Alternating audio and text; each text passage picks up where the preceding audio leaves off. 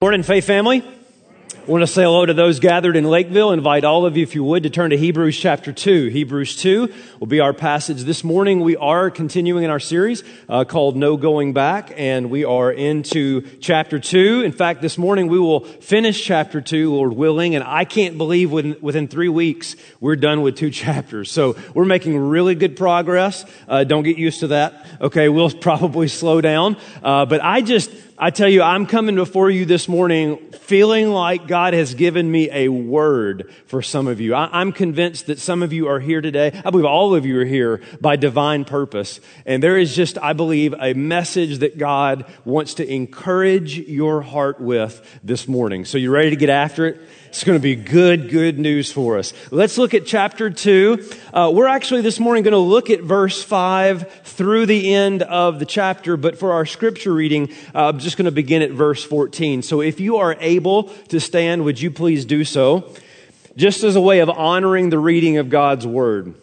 These words come to us with the very authority of God. And the author of Hebrews writes in verse fourteen, "Since therefore the children share in flesh and blood, he likewise himself partook of the same things, that through death he might destroy the one who has power over death, that is the devil, and deliver all those who through fear of death were subject to lifelong slavery. For surely it's not angels that he helps, but he helps the offspring of Abraham. Therefore, he had to be made like his brothers in every respect, so that he might become a merciful and faithful high priest in the service of God, to make propitiation for sins of the people. For because he himself has suffered when tempted, he is able to help those who are being tempted." What a great, great word. Let's pray, and I'm going to ask you, Lakeville, everybody, would you pray for me? Sincerely, will you pray for me that I'll be faithful to God's word this morning? Let's pray. God, thank you so much for this gift. It is a gift to be together, to, to worship you. There's nothing in us that deserves this moment, and yet by your grace you give it to us. And so help us uh, understand your word. Come talk to us. There are lives that are struggling right now that need help. And I pray that you would point us to the Savior, the only one that can help us in our time of need. To that end and for his glory, I ask it in Jesus' name. And God's people said, amen. Amen. Please be seated. Jamie Kennedy is a famous comedian and uh, actor in Hollywood. He became popular a few years ago when he created one of those, y'all, y'all seen those uh, television kind of prank shows that have hidden cameras and things like that. He created one of those shows, and on it, he, he would come out dressed as a character. And that character uh, went by the name of Brad Gluckman, a k a. B-Rad. B-Rad was an up-and-coming hip-hop artist uh, who would wear his cap sideways, and he would speak in street slang, and he was promoting his new album, Malibute. Never thought I'd say that in church. Um, and he would talk about how difficult his life was growing up on the streets. Now, the joke of the whole kind of prank was that as he would describe how difficult his life was growing up, people would begin to realize this guy is not from uh, Harlem or Southside Chicago, because he would describe his difficult life growing up in a place where the line at Starbucks would often go out into the street. It was awful. And there'd be some days where he grew up that he'd have to wait fifteen minutes at Barnes and Noble before he could check out. And the worst is when he would come home after a life on the streets, after a day of difficulty, and his personal maid hadn't changed his sheets. It was a hard, hard life. And the people on camera would just kind of start looking at him and just say, wait, wait, wait, wait a minute. Where did you say you're from? And he'd say, I told you I'm from the streets of Malibu. And they would just, they just had that look like, Malibu? Malibu, you have no idea what it's like to actually struggle. Now, what made this T V show popular, in fact, it even became a, a movie, was that it mocked something that was happening in American culture. It mocked a youth culture that would listen to a kind of gangster-style rap, all safely tucked away in middle-class suburbia. It mocked a music industry that would sometimes fabricate a difficult past, fabricate a hard life just to sell albums. But they never actually knew what it was like to struggle. And that's very different than, for instance, like a Jay-Z, as he sings about a difficult life because he actually grew up in a very difficult life. Or a Johnny Cash singing Folsom Prison Blues. Or a Miranda Lambert singing Tin Man, uh, where you get a sense of, of authenticity. You get a sense of these people actually know what it's like to struggle. The truth is, every one of us here today is drawn to and comforted by people that have been through what you're going through, right? It's authentic. It's, it's real. It resonates with us. For instance, if you have ever struggled with a newborn baby, who is more likely to help you? Somebody that had gone through that or somebody that had no clue what that was like? If you're trying to get out of debt, who is more likely to help you? Somebody that has gotten out of debt before or somebody that has no clue how to even balance a checkbook? Assuming you still even use a checkbook, right? If somebody is hurting, who is more likely to help you? Somebody that has gone through difficulty before or somebody living, you know, a kind of Malibu type life? It is why we often say in our suffering, no one can relate. Or as the late Tom Petty said, you don't know how it feels to be me. We are drawn to and comforted by people that have been through what we're going through. And that is exactly, it is exactly what the author of Hebrews does in this passage. Keep in mind that these Hebrew Christians are in the midst of real struggle, not a Malibu kind of struggle. They are facing real pain. They are persecuted in a variety of ways. And because of this persecution, they are tempted to go back to Judaism where they won't suffer anymore. They won't be persecuted anymore. And the author is saying, no, no, no, no, no. You must go forward in faith. And notice he starts here in this passage reminding them their creation status. Look, look at what he does in verse five. For it was not to angels that God subjected the world to come, of which we are speaking. It has been testified somewhere, what is man that you are mindful of him? The son of man that you care for him? You made him a little lower than the angels. You crowned him with glory and honor, putting everything in subjection under his feet. Now in putting everything in subjection to him, he left nothing outside his control. Faith family, all you got to do is check your margin and you'll see that the, the author here is quoting Psalm eight. A very, very famous psalm. Uh, it's a psalm of David. And in this psalm, uh, David is looking out over creation. He's looking at all that God has made. And he's just in awe of God's glory. In fact, some of you will know the repeated line, how majestic is your name in all the earth. He is absolutely astonished at all that God has made. But he doesn't stop there. He goes one step forward. Further, and says, not only am I astonished at all that God has made in creation, get this, it's amazing that you would put humanity over all of this. Genesis one, that you created Adam and Eve and you gave them dominion. You gave them authority over all the creation. That just baffles my mind how significant human beings are in the purpose of God. And why is that? It's because you bear God's image. Unlike anything else in creation, you have the image of God. Is that not absolutely astounding? Well, guess what? That's not just how the, the story starts in like Genesis one as reflected in Psalm eight, but that's how uh, the story ends. This is what God will restore us to. Look, for instance, in Second Timothy two, verse eleven. This saying is trustworthy, that is, you can believe it. If we have died with him, we will also live with him. If we endure, we will also, talk to me, faith family, reign with him. Revelation chapter twenty, verse six. Blessed and holy is the one who shares in the first resurrection. Over such, the second death has no power, but they will be priests of God and of Christ, and they will what?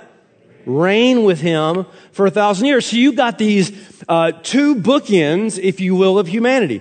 Human beings were created to have dominion and reign over creation, Genesis one. That was lost because of sin, uh, but that's going to be restored. That is, one day in your future, Christian, you're going to reign with Christ. How awesome is that? Now, now, why in the world would, would the author bring this up? Why would he be reflecting on this uh, out of Psalm eight? Well, two things. Number one, jot these down if you're taking notes, is this. Don't ever let suffering steal your significance. Oh, I'm going to get to preaching. Somebody say, come on. Brother, sister, whatever you go through in life, whatever difficulty you have in life, it can't take away how important you are to God. Suffering doesn't do that. It can't do that. When you go through difficult times in life, it's tempting to think things like this. Well, you know, my life really doesn't matter that much. Or, you know, why am I really all that important? What difference do I really make? Does God really care about my life? And if you just go back and look at what God did when he created humanity, you're going to see, yes, you, you, Lakeville, you, you are important to God. You are, you play a significant role in God's creation because you bear his image. And that means regardless of your waistline, your G P A score, your skin color, your marital status, your bank account level, you are of enormous value to God. Notice this on the screen. This is what I'm saying. You matter to God because you bear the image of God. You matter to God because you bear the image of God, and ain't no suffering in life can take that away from you, right? So don't let suffering steal your significance. And now, I'm not talking, by the way, about some kind of um, egocentric, uh, self-righteous, self-esteem kind of significance. I'm saying this. You're significant not because of what is within you. You're significant because what God has placed on you. And that is his image. Don't, don't let suffering take that away. Secondly, is don't let suffering steal your security. Like, think about this. Don't just think about what God did in the beginning for humanity, but think about where he's taking humanity. You have a future security that suffering can't take away. Because it's easy, is it not, when you're hurting, and I mean really hurting, really suffering, to forget your future. It goes like this. Notice on the screen. You get so consumed in the now that you forget what's coming next. You get so consumed in the now, you forget what's coming next. And that's why the New Testament is always pointing you forward. Do you realize where you're going? Do you realize what's coming? Do you realize what's ahead? Romans eight, eighteen. For I consider that the suffering of this present time is not worth comparing with the glory that will be revealed to us. Second Corinthians four sixteen, we don't lose heart. Why? Though our outer self is wasting away, our inner self is being renewed day by day. For this light momentary affliction is preparing for us an eternal weight of glory beyond all comparison. Colossians three, verse two, set your mind on the things that are above, not on the things that are on earth, for you have died. Your life is hidden with Christ in God. Now think about this, faith family, verse four. When Christ, who is your life, appears, then you also will appear with him in glory. Man, don't ever let your now take your mind off what's next. Your future is a glorious future. It's not just that God did this in the beginning for humanity, but he's taking us back to a glorious day. In fact, look at verse five in Hebrews two. This is, this just blows my mind. Look at what he says. For it was not to angels that God subjected the world to come, of which we are speaking. Do you realize, human beings, you will reign over angels? Just think about that for a little bit. You will reign. In fact, Paul even talks about in Corinthians that, that we will judge angels. Your future is glorious. You have got to, in suffering, keep thinking about what's next, not what's now. Some of my favorite gospel songs are Negro spirituals. Some of my favorite gospel songs, because as many of you know, uh, the slaves, as they were laboring in the fields and, and being treated in very inhumane ways, one of the things that they would do to take their mind off of their current suffering is they would sing. And specifically what they would sing about was a coming day.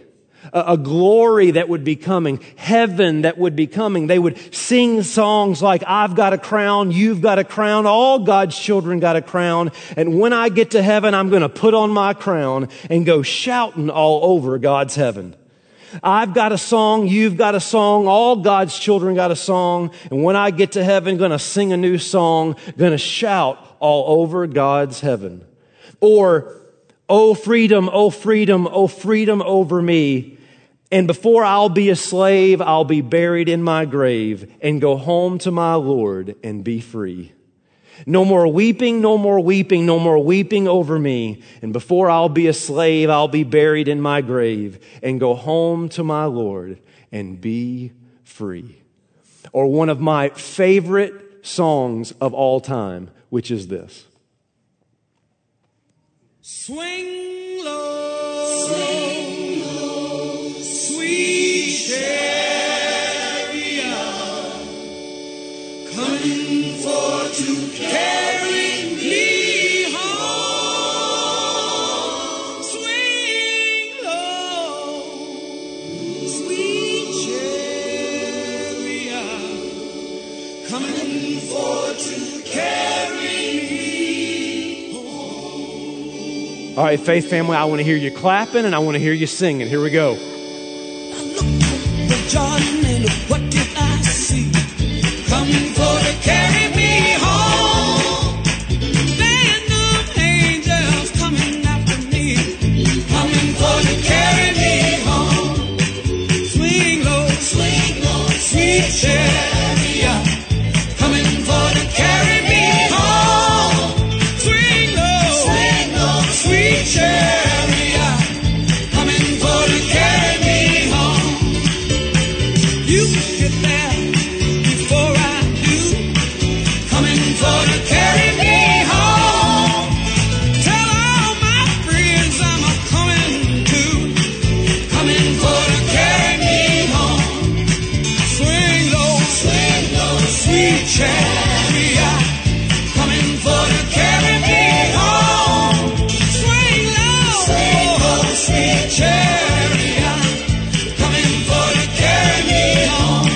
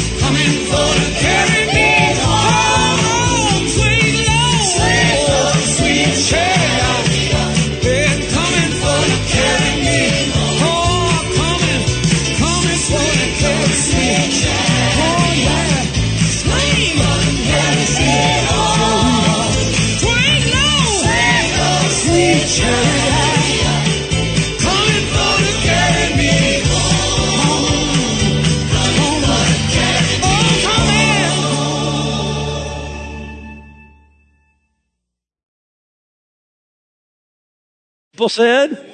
Amen. Amen. Amen. Told you I could lead the choir, all right? Now, that's what they would sing about. In, in, in all of their present pain and the difficulty of the now, they would set their minds on swing low, sweet chariot, coming forth to carry me home. Oh, brother, sister, no matter what suffering you go through in this life, don't ever let your suffering steal your significance or your future security. Don't ever let suffering take that away. Now, let's be honest. Even though that's true and that's wonderful and we celebrate that and we sing about that, that doesn't make our now uh, any less difficult. Amen? Now is still very hard. It's still very difficult. Look at what the author says next at the last verse of verse eight. The last phrase, he says, at present, so right now, we do not yet see everything in subjection to him. In other words, the author is saying, listen, I want you to reflect on all that God has done for humanity that is in the beginning and where you're going, but that doesn't change your now. At the present time, you don't see these things yet. At the present time, it's difficult. Uh, notice this on the screen. Just because your future will be glorious doesn't mean that your present won't be painful. Anybody there today? Anybody been there before? Just because your future is glorious doesn't mean that your present won't be painful. That is certainly true of these Christians. We know from the book of Hebrews itself that these Christians have faced public abuse. They've been thrown in prison. They've had their property stolen. We know from church history uh, that there have been even physical torturing that is taking place among believers. Tacitus, the Roman historian, writes, quote, "Besides being put to death, they were made to serve as objects of amusement. They were clothed in the hides of beasts and torn to death by dogs. Others, that is Christians, were crucified. Others set on fire to illuminate the night." In fact, in the first three centuries, we know of at least ten major, ten major persecutions that were focused on Christians. Physically tortured. Paul, for instance, was imprisoned and beheaded. James was beheaded. Uh, Peter was crucified upside down. Mark was burned alive. Matthew was run through with a spear. Philip was crucified and stoned. James was beaten to death. Right here, Faith Family Lakeville, right here. It kind of makes you want to say, what was all that dominion talk? Where is Psalm eight? I don't I don't see it. I don't see it when I, and I'm telling you, if you've got any ounce of honesty in you at all, Christian, you have asked that question. I know that you've promised me a glorious future, but when I look at my now, it's so hard to really grasp that. I mean, why can't your kingdom come on earth as it is in heaven, like now? I don't want to see another hurricane ravage anybody. Another ultrasound that reveals no heartbeat. An employer that after years of faithfulness says you're no longer needed. Cancer that goes into remission only to come back more aggressively. Parents that you thought would always be together aren't. A Christianity that was well received in the culture isn't anymore. And you stand there in the rubble of the now, and it's very hard to have a grasp on your glorious future. I love the already part of your kingdom, God. It's the not yet I'm having difficulty with. You've got to feel that tension if you want to understand this text. That's where they're at. Reflecting on Psalm eight of all that God has done in terms of your creation status. But I know that in your current situation, you don't see that now. So what do I do? What do I do in the now so that I don't go back? Everybody with me? Lakeville with me?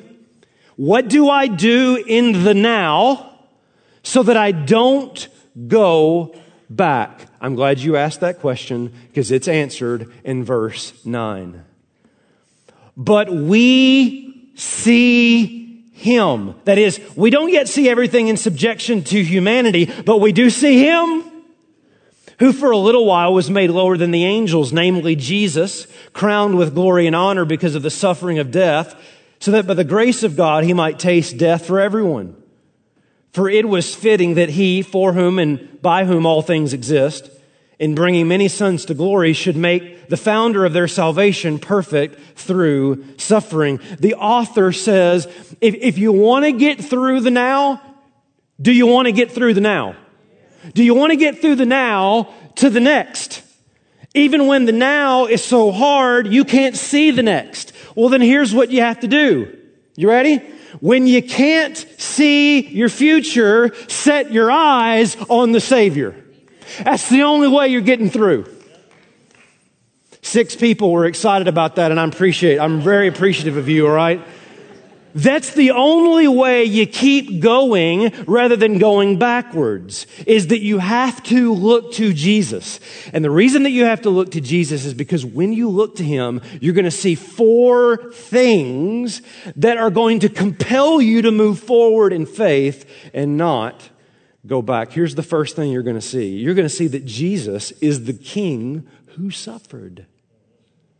Just look at him. Look at verse nine again. We see him, again, that is Jesus, watch, who for a little while was made lower than the angels. That is Jesus, God, became a man, crowned with glory and honor because of the suffering of death, so that by the grace of God he might taste death for everyone. Now watch, this is what happens. Lakeville, everybody. The author takes Psalm eight language, which exist about humanity, and applies it to Jesus. To make this point, this is so profound. This is what the author does. How did Jesus get to the throne of glory? Answer, suffering. The only way you're going to get to your next is by persevering your now. And when your now is so hard you can't see the next, you're going to have to do what? Look to Jesus and see that he is the King that knows exactly how you feel. He's gone through this. He's walked this road before. And what happened when the road was done? Glory, glory, glory, glory. Philippians two, Philippians two, verse five. Though he was in the form of God, he did not count equality with God a thing to be grasped, that is to be taken advantage of, but he emptied himself, taking on the form of a servant, being born in the likeness of men, being found in human form. He humbled himself by becoming obedient to the point of death, even death on a cross. Now watch. Therefore, therefore God has highly exalted him and bestowed on him the name that is above every name, so that at the name of Jesus, every knee should bow in heaven and on earth and under earth, and every tongue confess that Jesus Christ is Lord, to the glory of God the Father.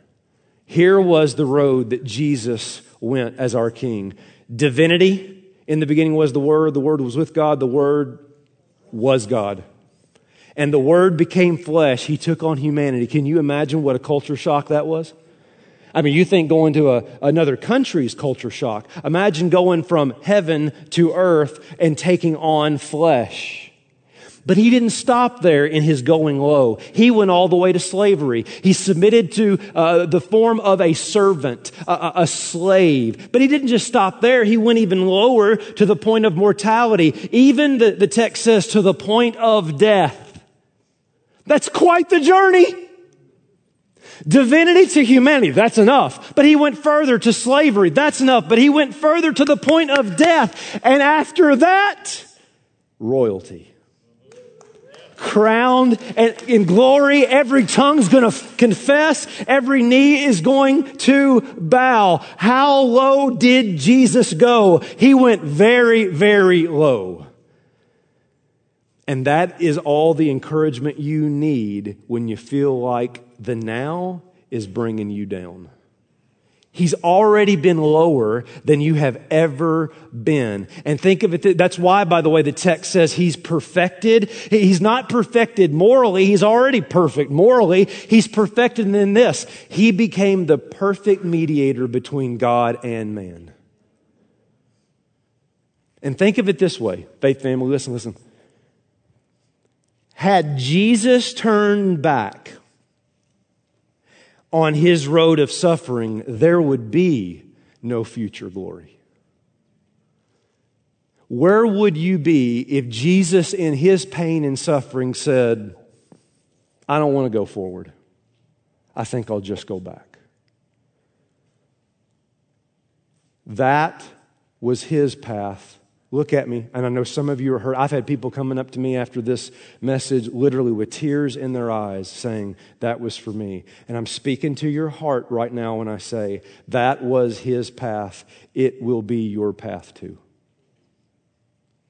The only way you're getting through your now is by focusing on Jesus, who's already been through it for you. Look to him, and not only will you see a king that suffered, number two, you'll see a brother that is steadfast. Look at verse eleven.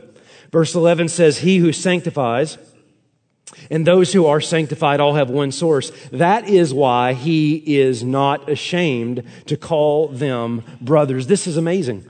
This is amazing. Do you realize that because Jesus became man, because God became man, that, that he's not ashamed to identify himself with you? That's, that's astounding. He's not ashamed to identify himself with you. Uh, he's not ashamed to call you brother, to, to call you sister.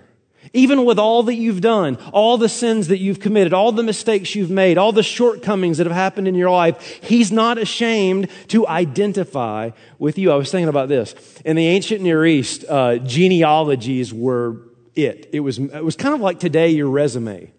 Uh, you know, you kind of polish up your resume. You want it to look as good as it possibly can so that you'll kind of impress somebody. Well, that's the way genealogies were. And so if you had a, a really crazy uncle, you'd just kind of leave him off because you didn't want to be identified with that person. This is very common in the ancient Near East. It was kind of your pre- pedigree, and you only wanted to kind of show the people in your uh, lineage that were uh, people you weren't ashamed of. Do you want to know who is in Jesus' genealogy in Matthew one? Prostitute, unwed single mom, adulterer, murderer. You thought your family tree was bad. Jesus is not ashamed of you, because he identifies with you. Not because he sinned, listen, but because he took on your sin. And because he took on your sin, he's not ashamed to call you brother. One, one more quick one that I probably don't have time for, but I'm going to do it anyways. After the resurrection, when Jesus calls for the disciples, do you remember what he says? He goes, you go tell those cowards to come here. That's not what he said. You go tell those betrayer back. That's not what he says. He says, go tell my brothers. So let me ask you this. You listening, Lakeville? You listening? If Jesus wasn't ashamed of you in his suffering, how in the world can you be ashamed of him in yours? There is no going back. You say, Pastor, how do I get through my now? It's hard to see the next. You get through the now by looking to Jesus. And when you look to Jesus, you'll see he is a king that suffered, and he is a brother that is steadfast. And thirdly, you will see that he is a champion that saves.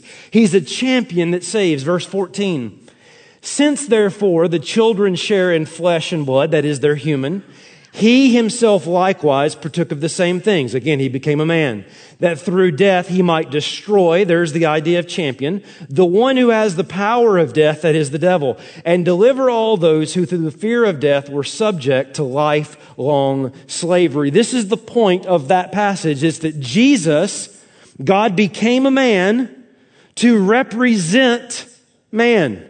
I mean, as in mankind. That is, you couldn't represent you. You couldn't represent you.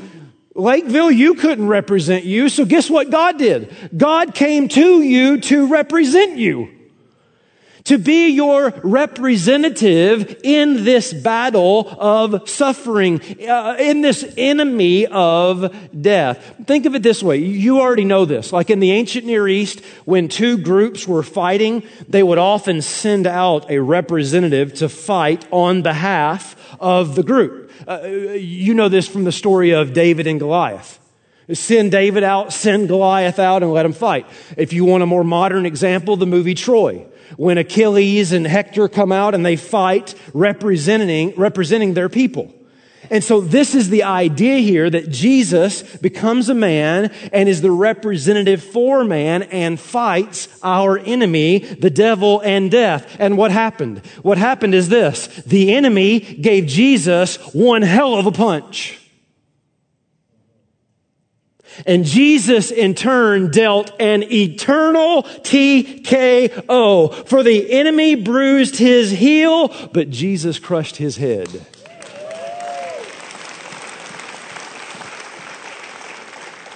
And we will sing, as the old hymn says, uh, one sweet day, a song of victory.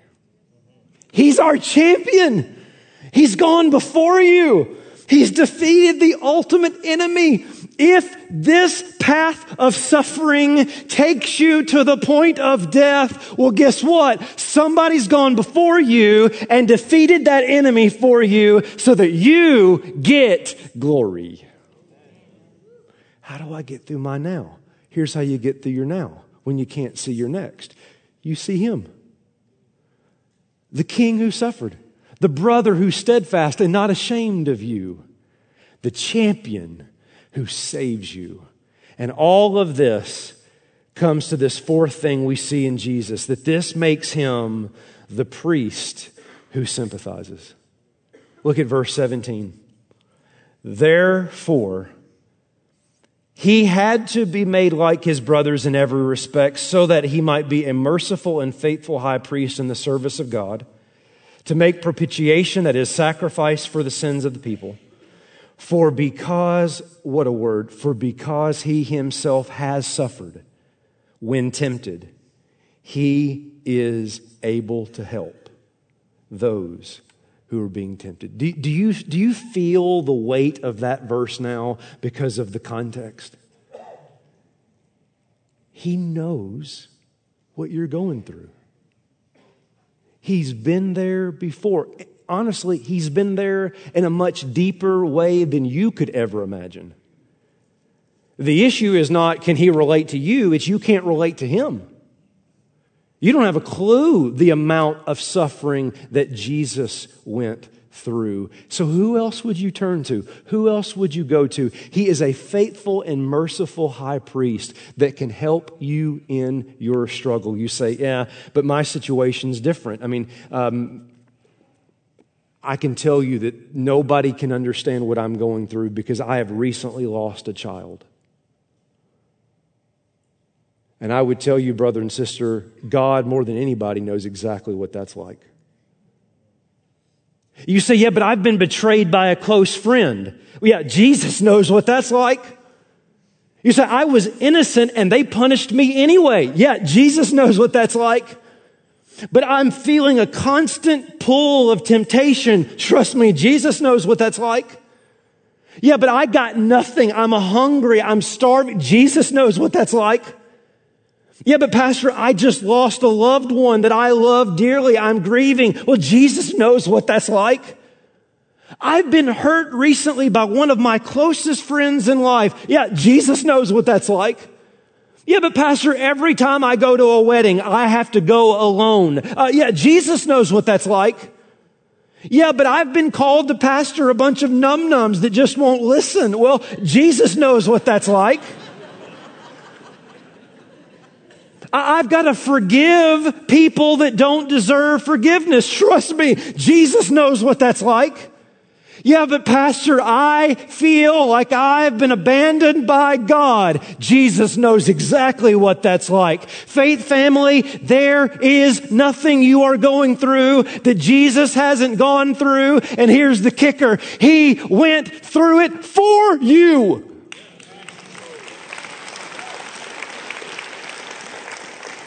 So when you can't see your future, set your eyes on the Savior. Because when you set your eyes on the Savior, you'll know this. There ain't no going back.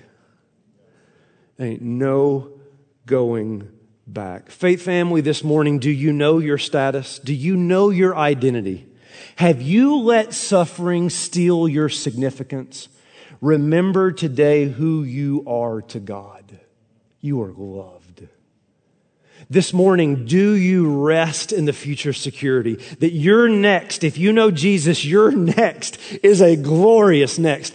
The chapter you're in right now in your story may be tragedy, but the final chapter is victory. And no matter how difficult this chapter may be, it's not the final word. Rest in that today. But more than all of that, trust in your Savior. Trust in your Savior. Look to Jesus above all else in your life, for in Him you will find the strength to move forward in faith. I close with this. There was a, a missionary in Brazil that Um, found a village of people that had not uh, been discovered before. And when he, he discovered them, he noticed that there was a contagious disease that was running through the village and people were dying daily. They lived right next to this really big river and there was a hospital on the other side, but they wouldn't go to the hospital because they were afraid of the river. They believed that the river was full of evil spirits and that if they got in the water and, and began to swim across, that they would die immediately. So they refused to go over. The missionary walked up to the river and tried to tell them how they could cross, but they wouldn't listen. He reached down and tried to splash the water and say, listen, it's okay, it's fine. They still wouldn't listen. He even walked in about waist deep and said, trust me, you can cross it. But they just turned away. And then he finally realized something. The only way they're going to cross this river is if I go before them. And he jumped into the water, swam underneath all the way to the other side, came out the other side and looked back at all the people rejoicing and screaming and shouting and one by one crossing the river.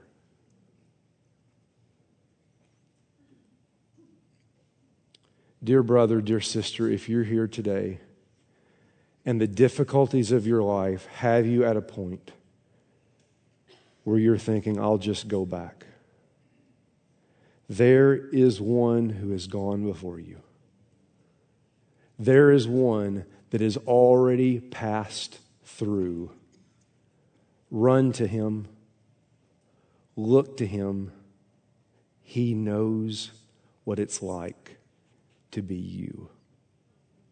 And all God's people said, amen. Amen. Would you pray with me? Father, thank you for this word to us this morning. I, I pray that it is an encouragement. Because I'm, I'm certain with the amount of people that will come here this weekend that there are people that feel stuck in a now and they cannot see their next. They don't know how they're going to get through it. They are torn apart. And I pray that this message has brought hope to them. Yet when you can't see that, see Him. See Him. And look at all that He has gone through, that we would be assured of hope. God, I just pray for every person in this place today that, it, that today they would look to Christ, that they would be encouraged and strengthened by His grace. And if there is somebody here that does not know Jesus, how could they not? today want to turn and follow him and surrender their life to him. I pray that they, that would happen right now. God, speak to us, lead us, I pray in Christ's name. Amen. Would you stand?